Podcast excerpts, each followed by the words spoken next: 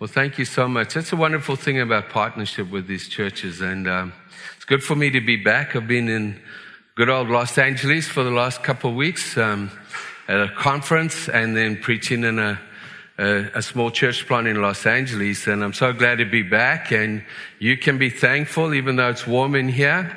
It was 120 degrees Fahrenheit. And uh, I got up the the one morning and I thought, oh, there's clouds, only to realize it was smog. And so, thank God we live on this beautiful island, I tell you. Uh, just, yeah, God reminds me whenever I feel sorry for myself. And I wanted to go to, had an afternoon off. Um, Paul was down there, BJ was down there, and had an afternoon off. Um, so we thought we've got to get to the ocean, and we we're about 45 k's away from the ocean. And it was a Sunday afternoon, and it took us an hour and a half to get there and an hour and a half to get back. So pray for those poor people. And the, the amazing thing is they're so deluded, deluded, they think they're living in paradise. but great. Um, yeah, it's really good to be here, and um, I'm looking forward to the series. Another thing I'll be if you come to this church, you'll notice that I'm not here all the time, but um, there's a very good reason for that. Um, you know, Deborah and I are part of the apostolic oversight of New Covenant Ministries International. And so we have the privilege of going and helping churches, particular church plants, get up and going. And, um, and so in Los Angeles, we were there. Beej and I, the church plant is a brand new baby.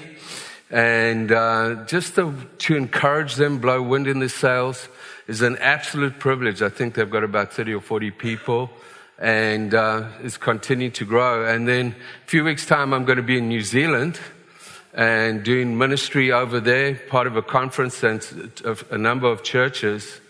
And last year, just in case we, somebody, people say, are you going on holiday again? I wish it was. Last year we were in Australia and uh, in six weeks, we did 27 meetings. And um, don't feel sorry for us. We live for this.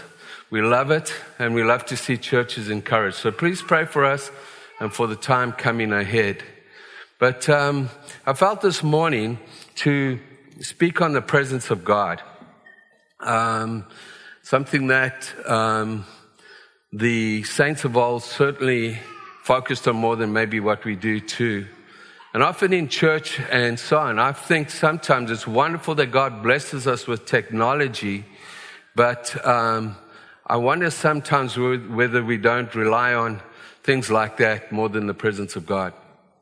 And uh, just getting back to the basics, talking of that, this stage will be gone next week. Praise God. Yeah. Why? Because there's a bigger building coming behind there and in a month's time, uh, a, a year's, I wish a month, a year's time, there's going to be a state of the art building there, four times the size of this, uh, that we are partnering with the school, uh, with some finances and other ways with the school. God showed us many years ago, told us uh, not to build a building, but to partner with the school. So we invest as much as we can in that, and it's going to be absolutely amazing. But it does, um, uh, mess, mess, up parking and all of the good stuff and, and so on. And we're going to turn next week the stage, we'll have a little stage there and it'll be just like when we started a little church plant, except with a lot more people. So please um, celebrate it. Pray for the school. And if you are able bodied and more able bodied or whatever it is, and uh, if there's parking across the road uh, when you come, especially if you come early, uh, and you can do that, we'd appreciate it just to free up space for visitors and people that can't walk that well. So yeah, be positive. Telling the team that all the time. it's going to be amazing. But listen, talking on the presence of God and, you know, looking at some of the saints of old and now I've got to a stage where I'd love to be in a position like Elisha and we can be where he heard the whispers of God in the midst of a storm. And often we're in storms, and he had come through a, a, a trying time uh, and was running away because of a threat on his life.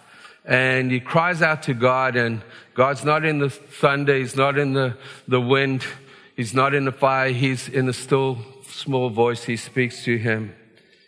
And I think sometimes we need to understand in the midst of the storms, instead of doing stuff, we need to check back and spend time with our God because God has gone before us. He knows uh, His plans for us, and uh, often um, He becomes a last resort. what do I say? We have something go wrong in our life. Let's say, um, yeah, a, a, a medical thing, and we go to the doctor. That the doctor can't do anything, and so on, just like this. And this is not an example of that. Prayer's been going all the time. But it's often sometimes when we're at the end of ourselves where we turn to God. Could be our marriage, it could be anything like that. And God wants to, is and wants to be involved the whole way through.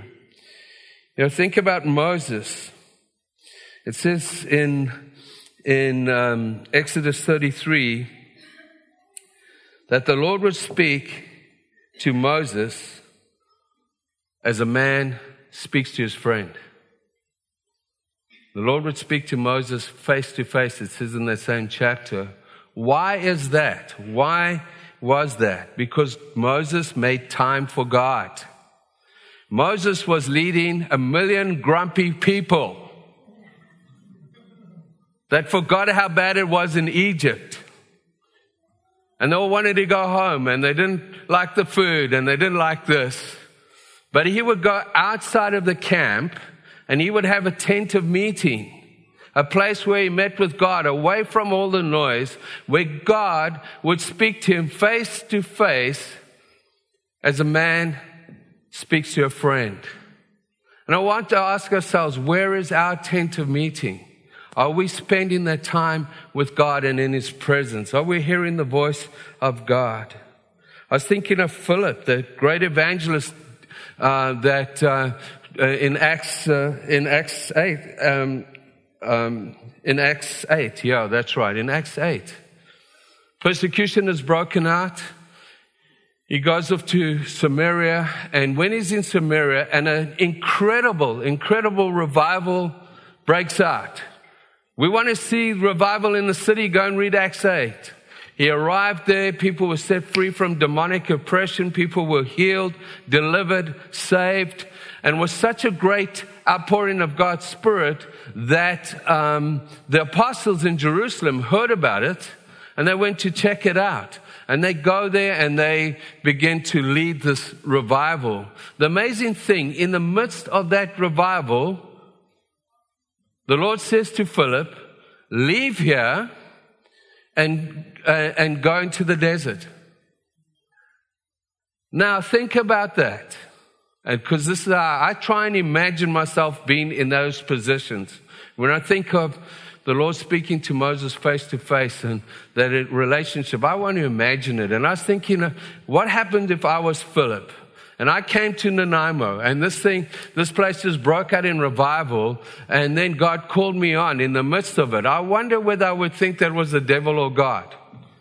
Hey, God, I, I was here when this started. I, this is going. We need to stay here. But in the midst of that, in the midst of that great revival, he hears the voice of God and he obeys it with confidence. And we know that through that, um, Ethiopian eunuch was uh, saved uh, and baptized, and through that, the gospel began to go through Africa. Amazing, amazing things happened. It was way bigger than one city. God had nations on his heart. Well, the voice Paul heard in, in Corinth and other places where he was under tremendous trial. In fact, uh, the elders of the church in Ephesus were begging him not to go back to Jerusalem because they said, You're going to get uh, put in jail and bad stuff's got to go. But he said, No, I've heard God's voice and I'm compelled by the Spirit to do this. And we walked in and we know that, that, that in, in these times, Paul relied on God. You see, circumstances don't always change immediately because there's something that we might have to speak about sometime called the refiner's fire. Ouch. God allows us to go through fires, allows us to go through storms to teach us and to uh, draw us closer to Him. And we see that right through the Bible. You see, we need to learn the art of listening to God and not simply talking to God. My prayer list. Lord, this, Lord, my children, my, my job, my finances. Lord, this, this, this, this, this. Okay, tick, tick, tick, tick. Okay, thank you, Lord. And we move on. You see, Moses understood that he needed God's house, uh, help. These, these great prophets understood that. And in Exodus 33, 12 to 13, Moses is speaking to God in his tent of meeting. And he says to the Lord, You have been telling me, lead these people, but you've not told me whom you had sent with me. You said, I know you by name, and I found fa- and, and you have found favor with me. If you are pleased with me, teach me your ways so that I may know you and continue to find favor with you. Remember, this nation is your people. I just want to stop there. What was Moses saying? Lord, I know that you've called me to lead these people.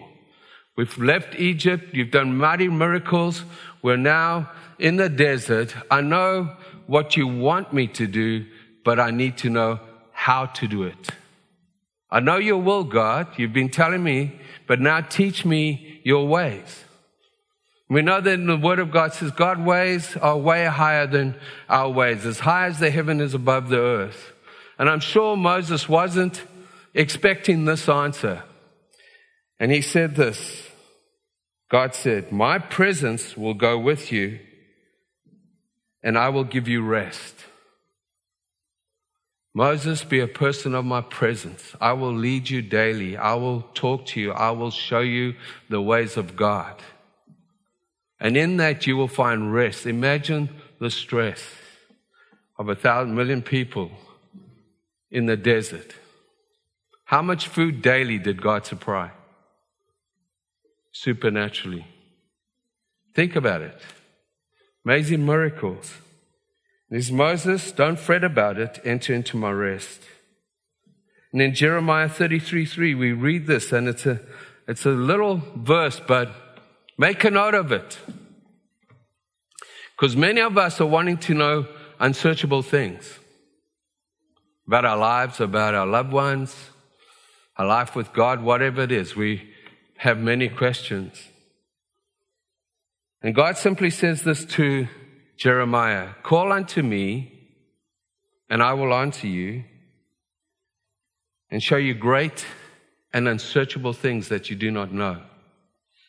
How many of you things, people, how many of us have things, unsearchable things, things that we're worrying about, things that we're wondering, that we do not know? See, we're so quick to call, but not that quick to wait for the answer to wait on God. And sometimes it's a process where God leads us and shows us His, His ways, and we can walk, a, um, walk them out with Him.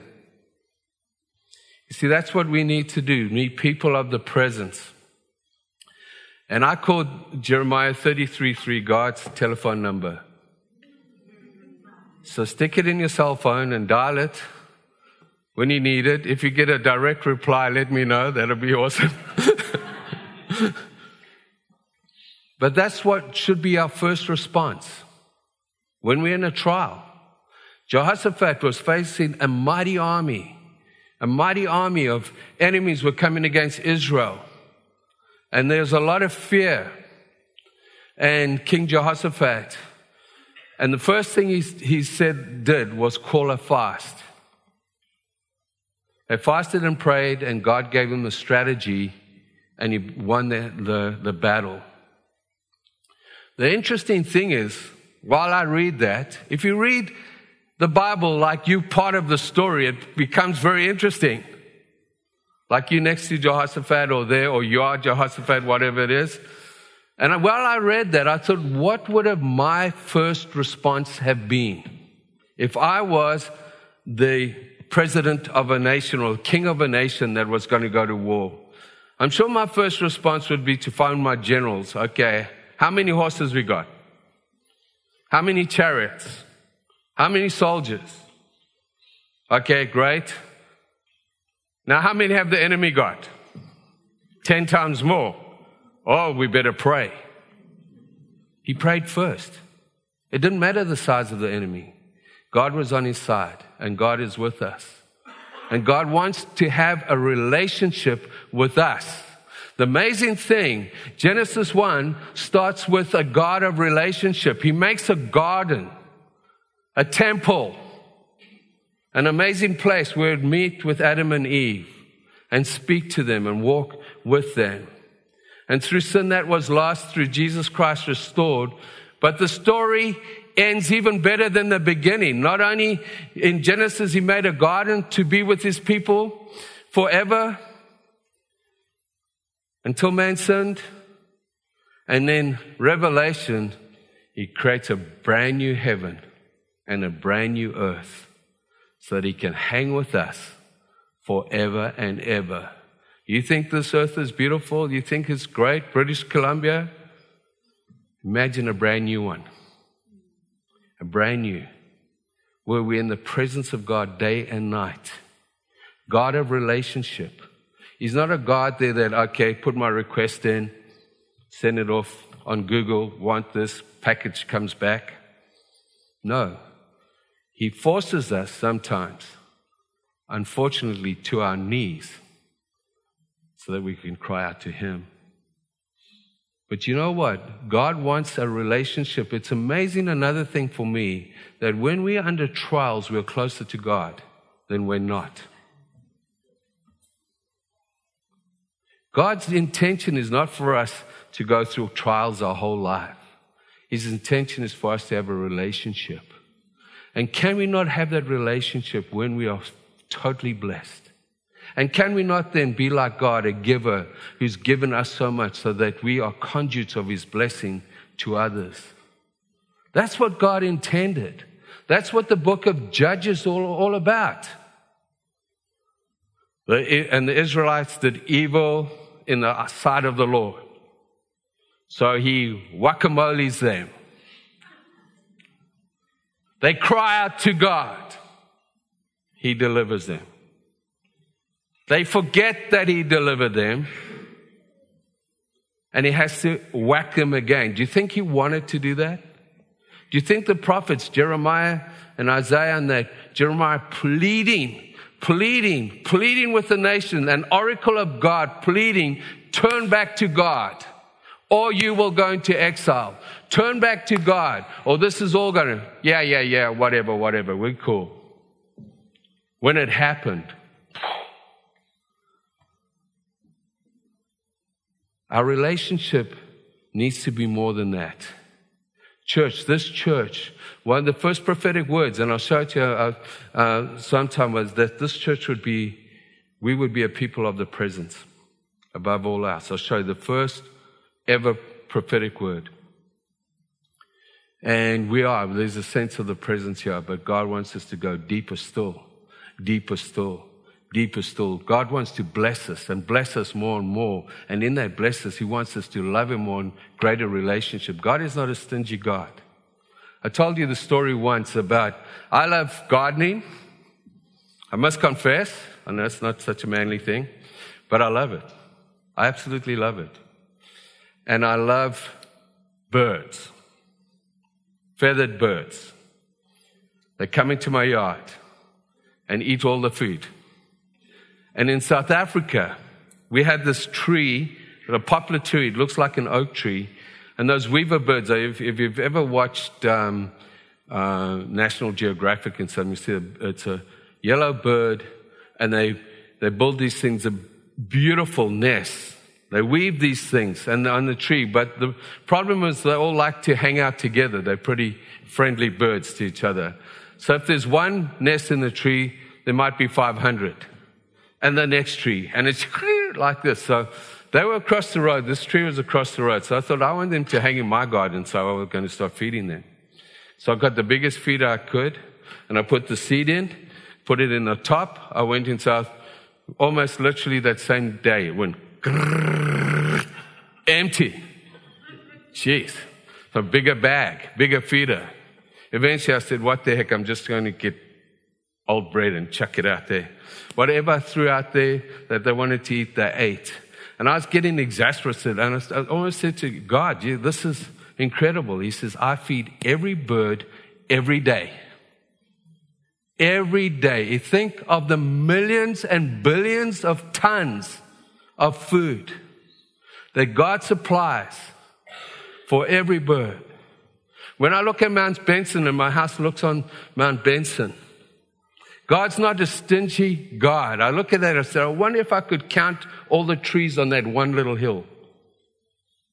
You see, if God was stingy, He would have made one planet, one tree, one bird, one person. He's a God of abundance. And we need to tap in, we need to understand that. But his ways are not our ways. And to get, uh, to, to reap, we have to sow. We have to give of our lives love. If you are lonely, start reaching out to people who are more lonely than you. See how God, if you are struggling with your finances, don't eat the seed. We sow seed. All of those areas, these are biblical principles. They are laws, biblical laws, spiritual laws. And they're in the Word of God. It's like gravity. If you jump out of a building, no matter what you think is going to happen, you're going to hit that floor at quite a speed. And you might enjoy, enjoy the first 200 feet if it's a big building, but that last few inches, not so much fun. Spiritual laws. You reap what you sow. And we think it's just money, it's life. It's life. Why is this all happening? God says, let me, let me show you some of the things that I want to adjust in your life. I love you, my boy. I care for you. I want the best for you. But these are the things that you need to deal with to come through. So we call unto God and let that be our first response every day. Call unto God. God, Open my hands, Lord. What is your strategy? What do you have for me? And we're led by the Spirit. It's not, uh, God doesn't, God can speak audibly, but it's more in the heart. You know. You know. How many of you have walked past somebody and you've noticed, you felt that nudging to speak to, to them? And you walk on and you know. That's the prompting of God. The prompting of God to be a blessing. Because how's people out there going to know that God loves them? He can only know that through us. And if we don't love ourselves, and we don't forgive ourselves, and we don't forgive others, Jesus himself said, A house divided will not stand. That's the word of God spoken by the word of God. Jesus, the living word. It will not stand. It's not the may not. And we see that. And we see that in churches. Enemy just sow some stuff, offense, all of this unforgiveness, all of this stuff. We take that bait, then you just say, okay, let me go on to the next church because I've done my job here. Church splits, churches close, people get messed up. It was never God's intention. And we need to understand the ways of God. You see, it's in the presence of God where we need to dig spiritual wells, digging wells. In Proverbs 4 20 to 23,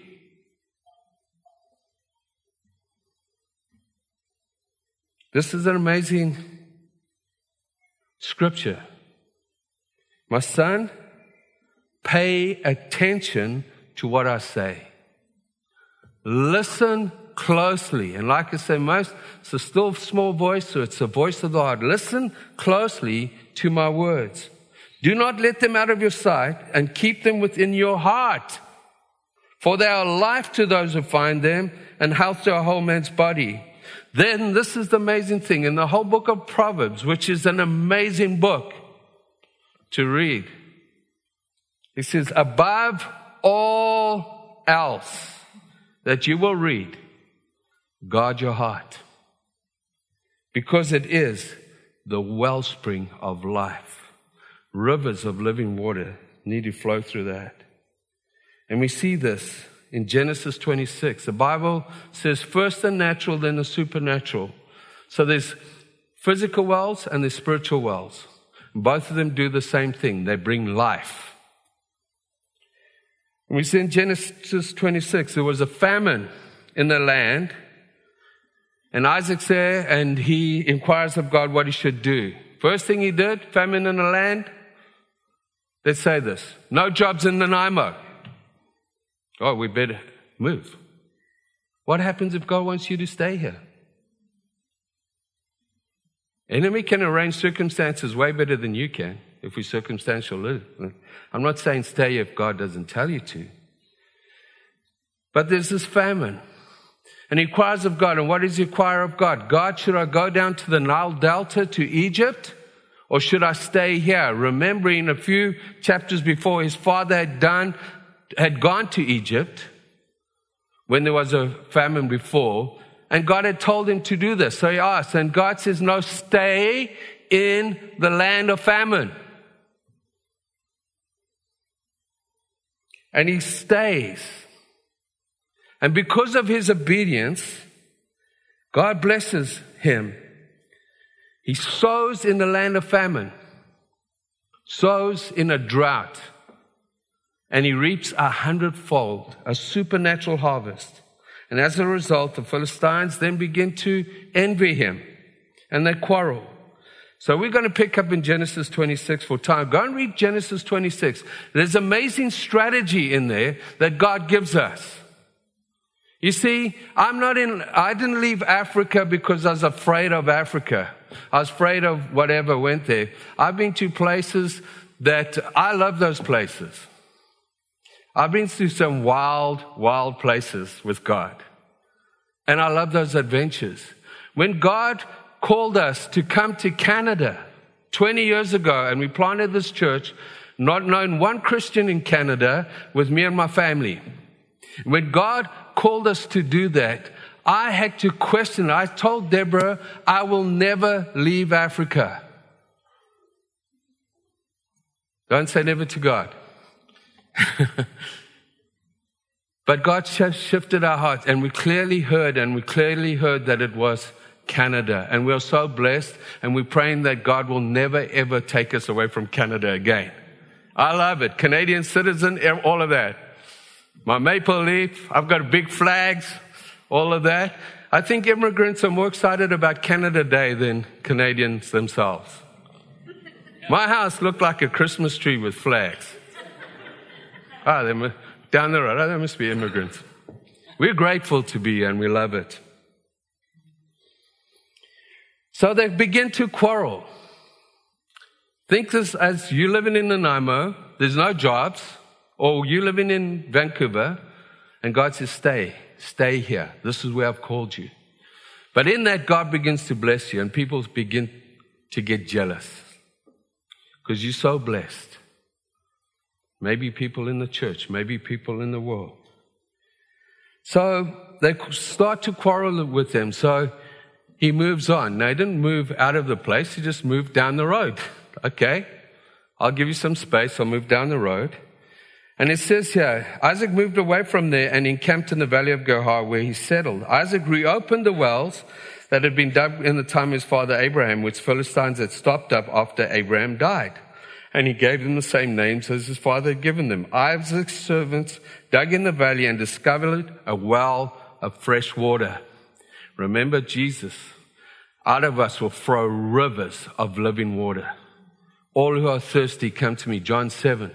He says, Come to me, all who are thirsty, and out of your innermost being, I will unlock the wells, and the river and the water will begin to flow.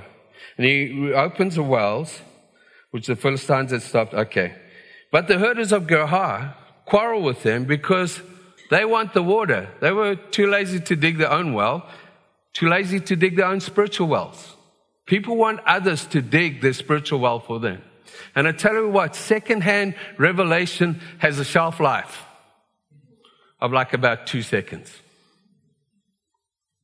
They wanted what he had. They didn't want to do the work, the prayer, the fasting, the spending time with God.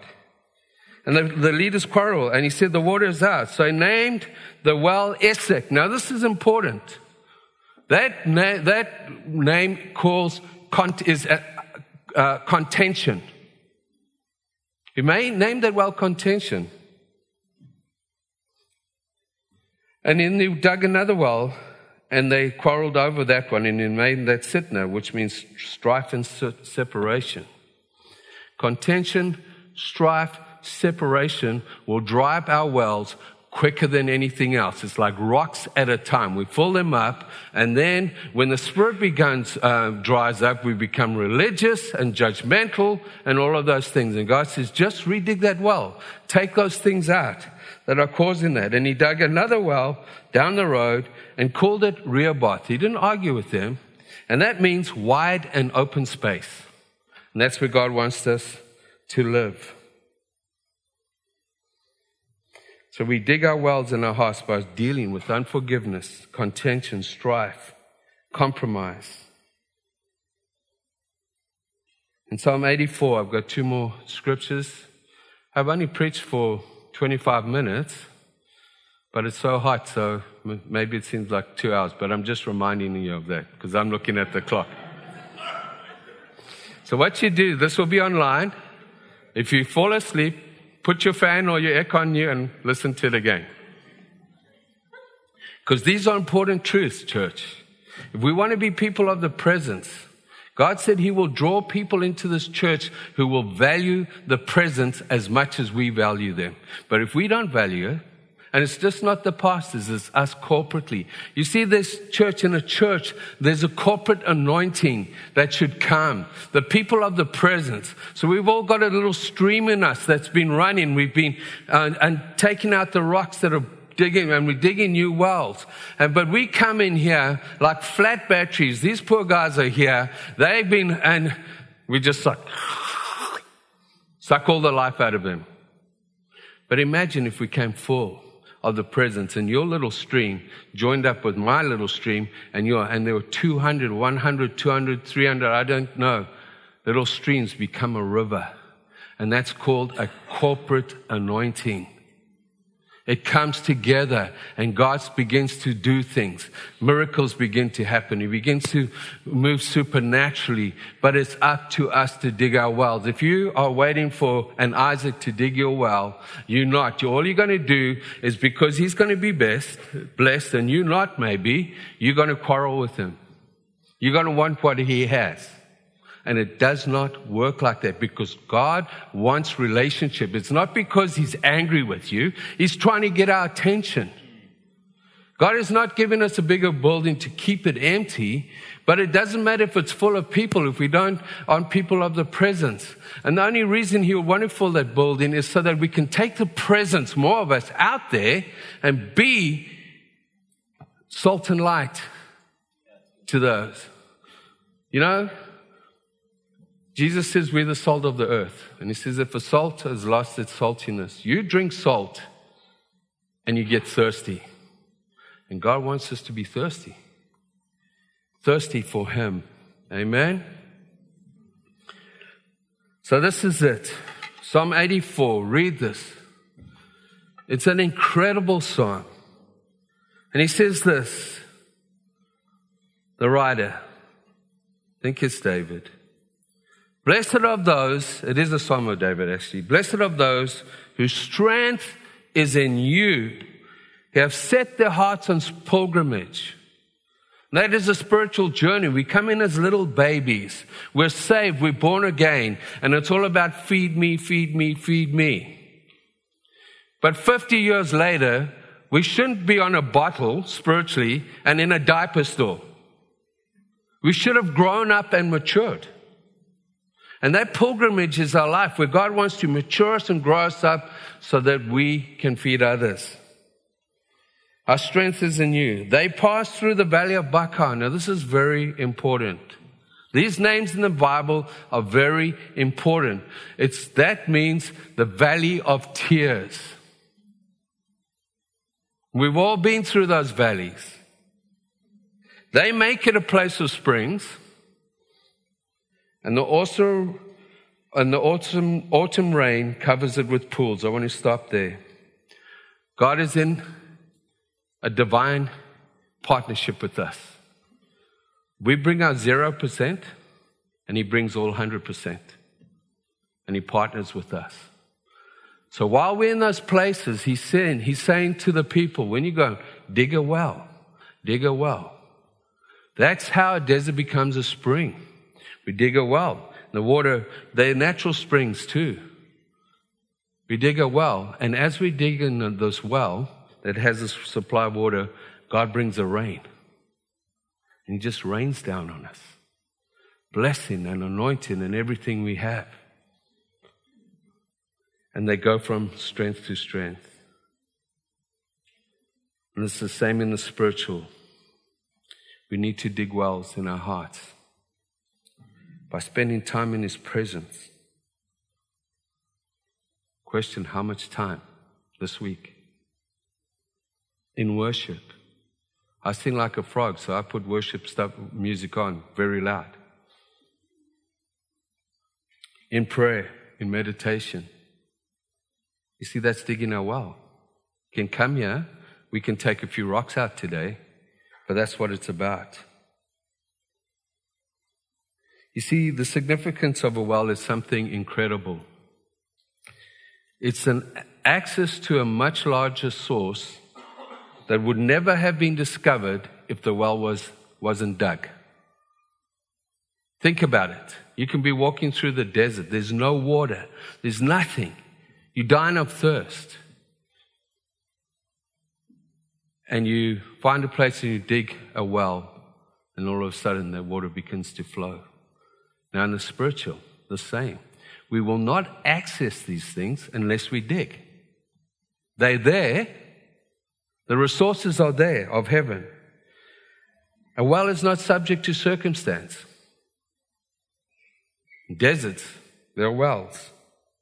And it's possible to die of thirst in a desert with a well five feet under you. And you see, the amazing thing that every time we dig a spiritual well, we unlock the portals and the resources of heaven, which are unfathomable. Not subject to circumstance, not subject to economies, not subject to governments, not subject to anything. There's a walk of faith where we walk above our circumstances, where we trust God, where we, we give Him our first fruits and we trust Him in these times. And things are going bad. He says, dig a well, dig a well, my boy, dig, dig, dig. And I tell you, when you do that in, and you're going through trials, God promises in Philippians 4 that the peace of God will come upon you, the shalom of God. Go and Google shalom. It's not just peace out, bro. It's an amazing word. There's so many different aspects. Shalom will come upon you and it will transcend your natural understanding. The situation says out of control, hearts at peace. And it will guard your heart. Remember, we were told to guard our hearts. That will do that for you, this transcendent peace of God. You see, God is always present with us.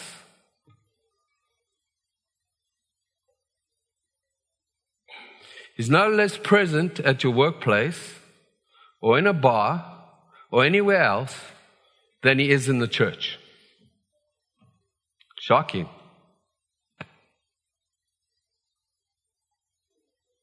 No, or in our homes. The question is this not is God present, the question is are we present with Him? And I want to use this analogy cell phones. People text during the service because I've been overseas and got text from them, and I look at the time. Serious. Hey, bro, how you doing? 11 o'clock on a, uh, 10.30 on a Sunday morning, Vancouver time? What the heck? We think you're taking notes or reading the Bible. present, God's present, but you're not present. And then you want all the blessing while everybody's digging. I'm talking to myself as much as you. There's big logs in my eyes. Don't worry about that. I've got to worry about that. It's like have you, you go to restaurants now. And I was in LA and sitting there with another pastor one evening having a meal, chatting, and there's this couple, and I saw them. Lovely couple, young couple, come out for this meal. They sit down at the table, they order, and they sit like this. The other person's present. They're not present. They're both not present. Why waste your money? You do that at home. Get a McDonald's. It's cheaper if that's all you want. Parents, kids, not present. In church, not present.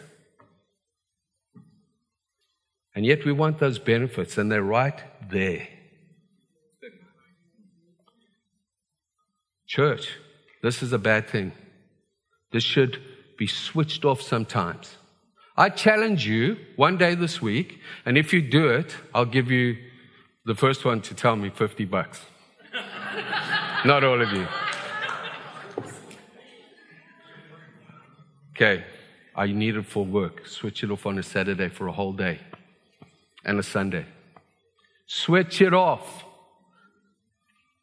See if you can speak to your husband or wife instead of dick, dick, dick, dick, moji, heart, heart, kiss, kiss. Is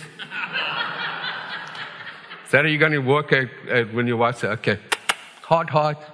No. Well, what are we going to talk about? I have no idea. Guys, this is a tool that can be used for good, but it's destroying relationships. It's destroying marriages.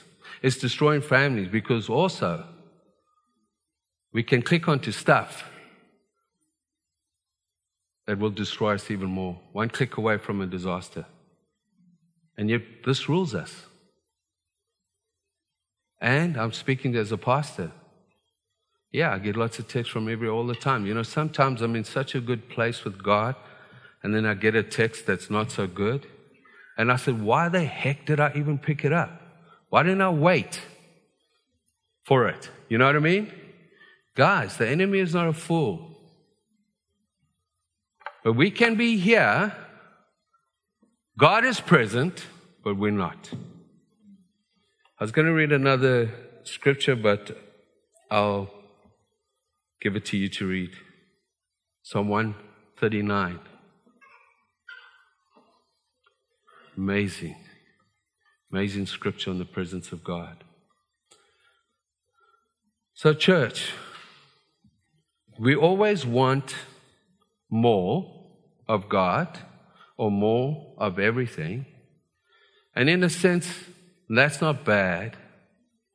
But we live in a society that doesn't want to work for it.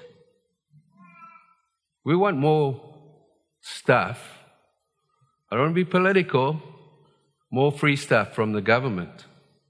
Problem with that free stuff is your children and their children have to pay it back one day. There's no such thing as free stuff. If you're getting free stuff and you need it from the government, praise God. But if you're not, my taxes are paying for your free stuff, and yours are. We need to have a sober look at these things. And I'm not saying if, if, the, if, you, if they're there and we, we benefit from it too, but it becomes a culture. It's not like a safety net, it's like a right. And God becomes like that. God, I want your free stuff. I want the free salvation. I want all of that, but I really I don't want to put any effort into this. And thank God I'm going away for three weeks so you can. but, church, I want us to get serious with God. We have a pre service prayer meeting. This is not a guilt thing. People are here talking in the back there, their back row, and we're praying or something like that. but they want the free stuff. They want the blessing. And I'm not saying, please, guys, this is for me. I'm getting desperate for more of God. I want to see God come through in power. God has prophesied and things and spoken to me about things He wants to do, and I keep on saying, why, why, why? And it gets back to this for me and for us.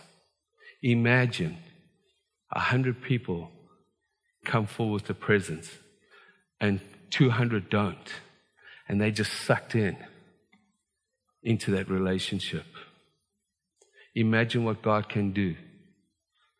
Moses delivered a people, a whole nation, with a stick. He said, God, what have I got to do this mighty job? He said, what you got in your hand? I got a stick. Okay, chuck it on the ground. Ah, supernaturally. Use that stick to deliver a nation.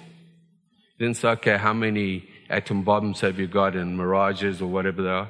How many bullets have you got? How many arrows? How many? No. You got a stick. Stick in your hand, being obedient to me will transform a nation. What have we got in our hands? We always what we, we don't have. God, if I had this, most, Lord, yeah, if I had 500 chariots, maybe I could do this. No. Gets to the sea, the, the armies are coming against him. People are freaking out. They've got their backs to the water and they can't swim. They lived in a desert. God, what shall we do? Moses, stretch out your stick.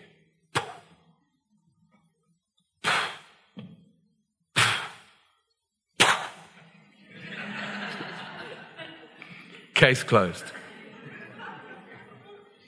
God, a million people, how much water does a million people drink a day? God, there's no water. Get your stick, Moses. Dink. Rivers. What has God put in your hand? What can you use and turn it into a supernatural tool? We're waiting for this, we're waiting for that, we're wanting this, we're wanting that, and God has given it to us. We have the power of God, the anointing of God, the presence of God. We have everything we need to change. And do you know why God likes to use sticks? Do you know why God in, in Corinthians 1 says he likes to use foolish people? Because he, when he does that, when he uses a community on the backside of a city. I go around the world. Where you from? Nanaimo. Nanaimo? No, Nanaimo. Nanaimo? That kind of stuff. Then where is it? Well, hey, what's your building like? I says it's a gym, and it's on a road called Jingle Pot. you think you're laughing? You tell it at a conference.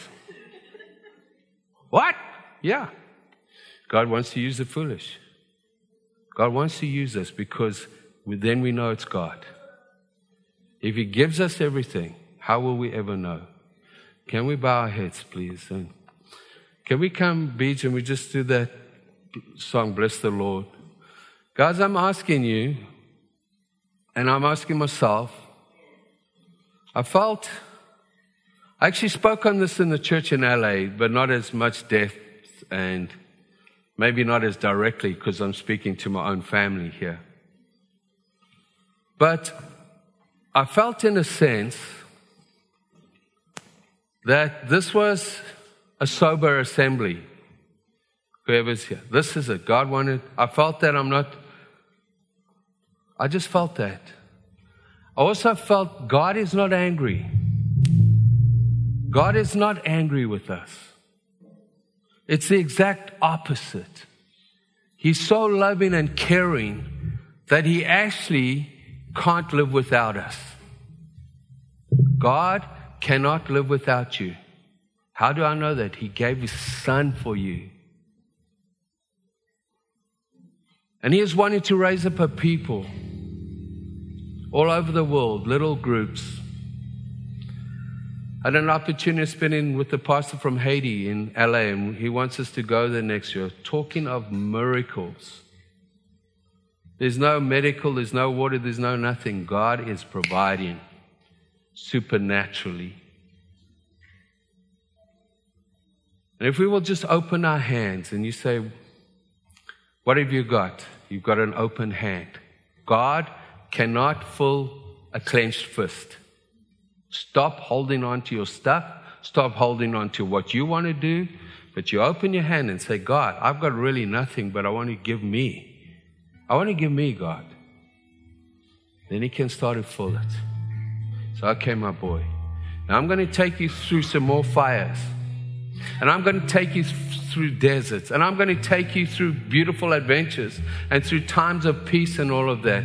But I'm with you and I'm going to walk with you. And if you lead me and you trust me, I'll make sure that you win because the day you die, you will be with me forever and ever and ever and ever. We win, church, no matter what happens. We win. If we are saved, we win. We win, we win, we win every time. And if we can live in that place, God, yeah, it's tough, God. Yes, it is, my boy. But trust me. Trust me. Trust me. Do you love me, my boy? Yes. I love you too. So hold my hand. And when you walk through the fires, you won't get burned. Psalm, Psalm 23 is a psalm, a pilgrim. That's a pilgrim psalm to me. Even though we walk through the valley of the shadow of death. And it could be physical death, but it could just be, I feel God like dying. I'm so overwhelmed. And he says, Fear not, for I am with you. And in that time, as we begin to dig our wells and spend God to say, says, Do you know what I'm going to do?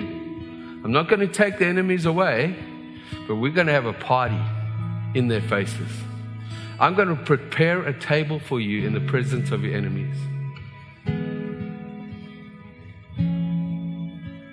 Can we put Psalm 23 up there?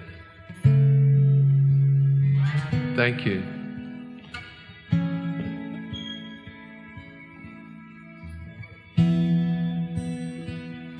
This is the Good Shepherd. Holds you in his hand.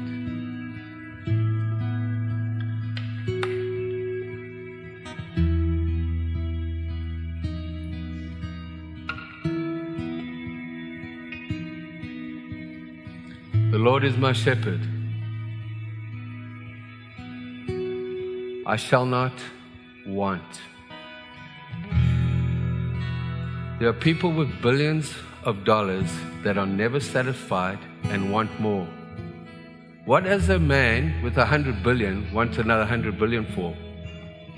And you look at these, we shall not want. And, and wanting is not just physical stuff, it's that, that emptiness in our lives that we think we can fill with more stuff. If I had a new car, if I had a new boat, or if I had a new wife, my old wife's no good, or this kind of people. That's how people think. Because there's this God shaped vacuum. C.S. Lewis says this in every single one of us, and only God can fill that. So, Psalm not one, He makes me lie down in green pastures. Sometimes we're running so fast that the shepherd has to make us lie down. We're running so fast. He leads me beside quiet waters. Yes, we go through amazing times in His presence and He restores my soul. He guides me in the paths of righteousness for His name's sake. And even though I walk through the valley of the shadow of death, with its physical, mental, emotional, I will fear no evil. Because maybe not anybody else is with me, but thou art with me. Oh God, your rod and your staff, they comfort me. You prepare a table for me in the presence of my enemies spiritual enemies, physical enemies, doesn't matter. Says, Come and feast at my table. Come spend time with me. And you anoint my head with oil. And my cup overflows. The anointing, oil, the Holy Spirit. You begin to pour your spirit upon me. You begin to, I feel that in the midst of the storms, Lord. I, I feel your presence. I feel your anointing. And sometimes you say, Lord, I want to stay in this place. And He says, You can. We could walk like that every day. And my cup overflows. And surely goodness and love or mercy will follow me all the days of my life. And I will dwell in the house of the Lord forever and ever, forever and ever and ever and ever. Church, there's a place that God wants us to take us that transcends circumstance. That although we go through them, we're not overwhelmed. And your friends will see, you, bro, I see what you're going through. How are you doing it? Come, let me show you. Let me show you. So, Holy Spirit, just in these last few moments, just sense the presence of God now. Just, just receive it. Close your eyes. Open your hands if you want to. Just, Holy Spirit, begin to rain down. He said, as we dig a well, you will bring the rain. I pray that for the thirsty today, for the hurting, Lord. I pray that in the midst of these storms, they'll sense your presence and your anointing. I pray that, Lord, that we'll go from this place a changed people. And as you said to Moses, my presence will go with you and I will give you rest. Lord, we, we pray for rest for our souls. Sometimes we lie in our bed and we can't even sleep because we're so restless. Lord, we give our stuff to you. We give our lives to you. We ask you to come in power. to set us free.